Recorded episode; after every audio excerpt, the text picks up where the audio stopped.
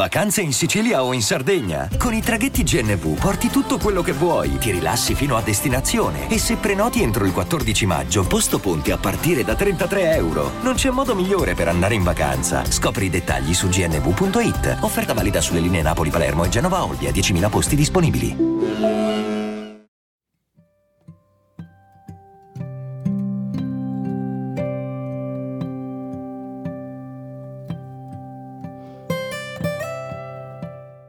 La sera del 18 agosto 1917 il tramonto su Salonicco è rosso e non è bello da guardare. Ci sono fiamme che salgono dai quartieri poveri, avanzano verso il mare. Nessuno approfondirà mai del tutto come questo incendio è stato appiccato. Si dirà per un incidente domestico. Secondo altri, il vento freddo che stava iniziando a soffiare su tutta Europa cominciava a farsi sentire anche in Grecia. Iniziano ad arrivare boati sordi che fanno tremare le ossa e lo stomaco. Sono i depositi di benzina e petrolio che esplodono. La luce del fuoco si allunga sull'acqua, la città cola, come in un brutto quadro dai colori sbagliati. Chi può salta sulle barche e si rifugia al largo. L'acqua per spegnere l'incendio non c'è. Il fronte di fuoco avanza. Arriva fino ai quartieri residenziali. I uccelli cadono in volo, scoppiano le vetrine dei negozi. Arde via Venizelos con i suoi grandi magazzini, Piazza della Libertà, tutti i quartieri,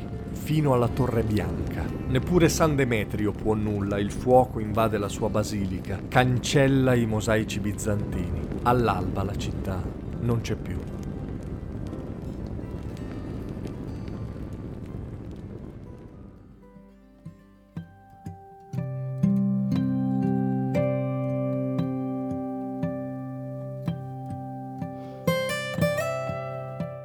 Fra le molte case distrutte c'è quella di Esther e Samuele. Sono costretti ad andarsene insieme ai loro figli Desi e Salomone. Con quei nomi lì l'aria non è buona per loro. Salgono sul primo piroscafo in partenza e diretto a Napoli. È il 30 novembre del 1918.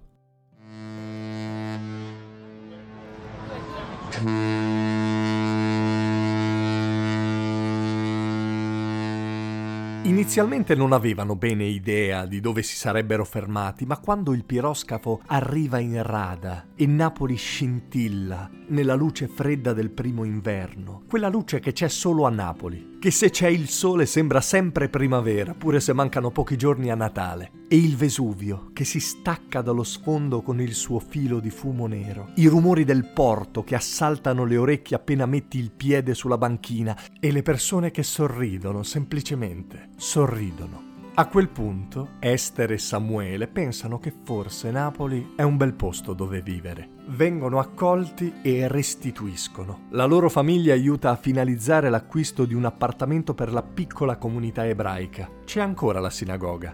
È molto bella, andatela a vedere, in via Cappella Vecchia. E nel 1918 nasce anche Max, ha un appuntamento con il destino in quella città. A Napoli, infatti, nascerà l'amore della sua vita, una bambina di origine polacca che, come lui, avrà una vita segnata dal fuoco perché il padre, Giovanni, perderà la vita in un incendio nel cinema in cui lavorava come operatore, come Alfredo, il nuovo cinema Paradiso. Maiole deve ancora nascere, Max non gattona ancora. Prima di innamorarsi Max deve attraversare la storia e la storia in quegli anni sta scrivendo pagine orribili, ma come diceva qualcuno che sapeva di poesia, quando l'ombra è nera significa che qui e là si possono trovare squarci di luce accecante. Nel 1942 iniziano i rastrellamenti a Napoli e Max non viene deportato solo perché è istruito e così i nazisti possono sfruttarlo, ma almeno si salva la vita. Nel frattempo, il comune di Tora e Piccilli, nel Casertano, aveva fatto richiesta di braccia per i lavori nei campi. Gli uomini che la lavoravano normalmente erano tutti a fare la guerra, perciò servivano braccia. Max, quindi, insieme ad altri ebrei napoletani, fu precettato e inviato sul posto. All'inizio gli abitanti del paese erano spaventati dall'avere degli ebrei fra loro, un po' perché li consideravano strani, un po' perché la propaganda era arrivata anche lì, un po' perché temevano che i nazisti lo venissero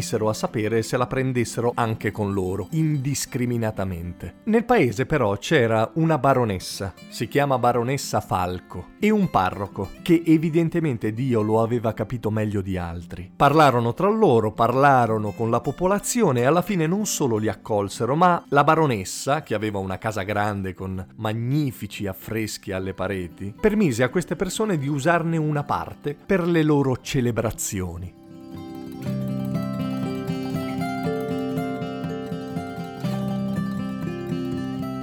Solo che alla fine i tedeschi in effetti lo vennero a sapere. Vennero a sapere che in quelle campagne c'erano degli ebrei. Andarono quindi per prelevarli, ma quando arrivarono trovarono solo dei contadini e dei braccianti, mischiati alla popolazione locale e senza documenti. Non poterono fare nulla. Grazie a questo lampo di luce accecante nel buio più nero del Novecento, Max ebbe la possibilità di arrivare puntuale all'appuntamento con il suo destino.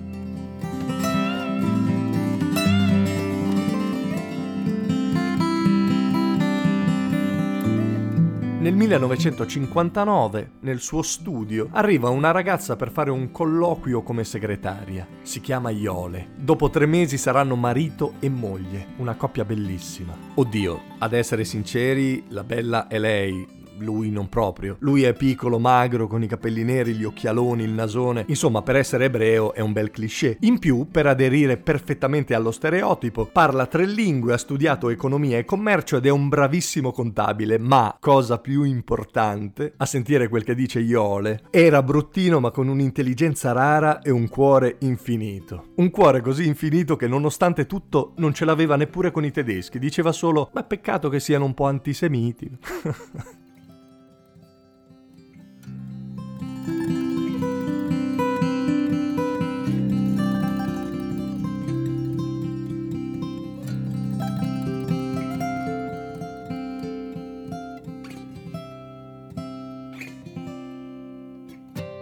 E la cosa più bella degli appuntamenti compiuti di solito arriva alla fine. In questo caso la cosa bella è... E la cosa bella quando, insomma, ormai ci eravamo fatti vecchi tutti e due e lui non stava bene, una, una volta, un poco prima che se ne andasse, mi ha detto, dice, meno male che ti ho sposata, sono contenta di averti sposata.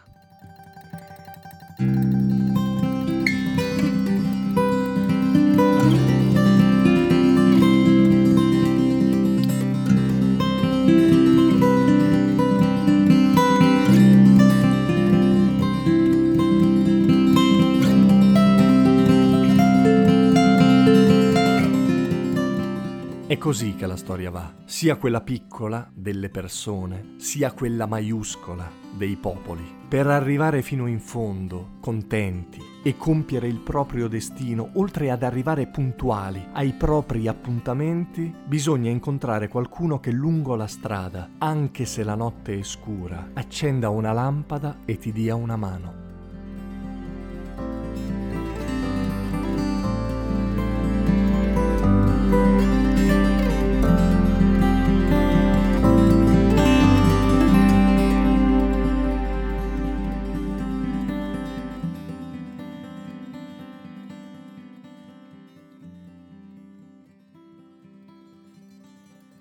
Io sono Simone Repetto e questo era Storie notturne per persone libere. Se volete venirmi a trovare fate un salto su www.simonerepetto.com. Mi trovate anche su tutti i social. Per rimanere aggiornati su tutte le mie attività potete iscrivervi al canale Telegram Simone Repetto. Se volete saperne di più sul progetto e magari vi scappa di sostenerlo fate un salto su www.taipi.com slash simone-repetto. Tutti i link sono in descrizione. Ciao! E adesso un bel caffè Finito. Perché rischiare di rimanere senza caffè quando puoi abbonarti a Caffè Borbone? Prezzi vantaggiosi, costi di spedizione inclusi, tante possibilità di personalizzazione e l'abbonamento lo sospendi quando vuoi. Decidi tu la frequenza, la qualità, scegli tra le cialde e capsule compatibili e crea il tuo mix di gusti e miscele. Mai più senza caffè con l'abbonamento Caffè Borbone. Tutte le info su caffèborbone.com.